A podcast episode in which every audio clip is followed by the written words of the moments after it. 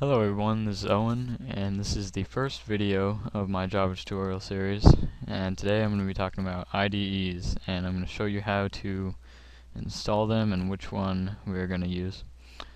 And so IDE is, stands for Integrated Development Environment, and what it is, is it's your software application that allows you to develop, you know, your applications, programs, whatever it is that you're making, and basically it encompasses a source code editor, um, your compiler, and a lot of them have built-in debugging systems too.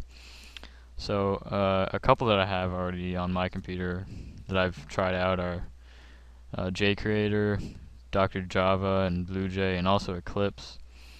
Um, I'd, I'd probably recommend JCreator and Eclipse once you actually get into programming, but especially Eclipse is a very uh, widely used one, and it's got a lot of automated options, so you can really speed along your developing process.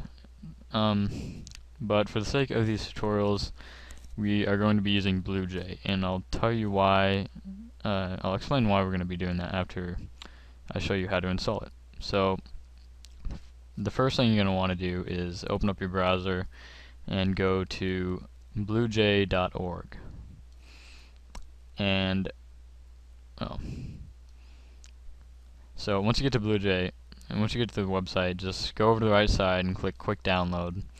And um, ignore these for the, a second. And you're going to come over to this right side and make sure, it says here under System Requirements that you're going to need Java 6 or 7. If you don't already have that, go ahead and click this link and it'll take you take take you to the download page. So um, I'm going to be using I'm on Java 7 for this at my current time while I'm filming this. Um, and that's what we're going to be using. That's what I'm going to be using. You can also use Java 6 for mm, all the things that we're doing. So you can either click this button or you can come down to download and you're going to want to download the JDK. So once you have that downloaded, you can come back over to BlueJ and just go ahead and, depending on your operating system, click the one, download it, whatever. So once you got this downloaded, which I already have, you'll have them both right here. And the first one that you're going to want to install is the JDK7. Make sure that you have that first, unless of course you already have uh, a previous version of Java already installed that is um, accepted by BlueJ, I guess. So I'm not going to install these. I already have these installed. Um, but it, as far as Java goes, it's very simple. Just open it up, click Next, um, install all the stuff. You, I don't think you have to install Java FX when that window pops up. Um, I believe that's just for internet applications. But uh, yeah, so if you want to, you can go ahead and do that. It's it's not that much space to take up, but once you're done with that, go ahead and install BlueJ, which is also very simple. Just click next a couple times and you'll get right there. So once you're done, you go ahead and open up BlueJ.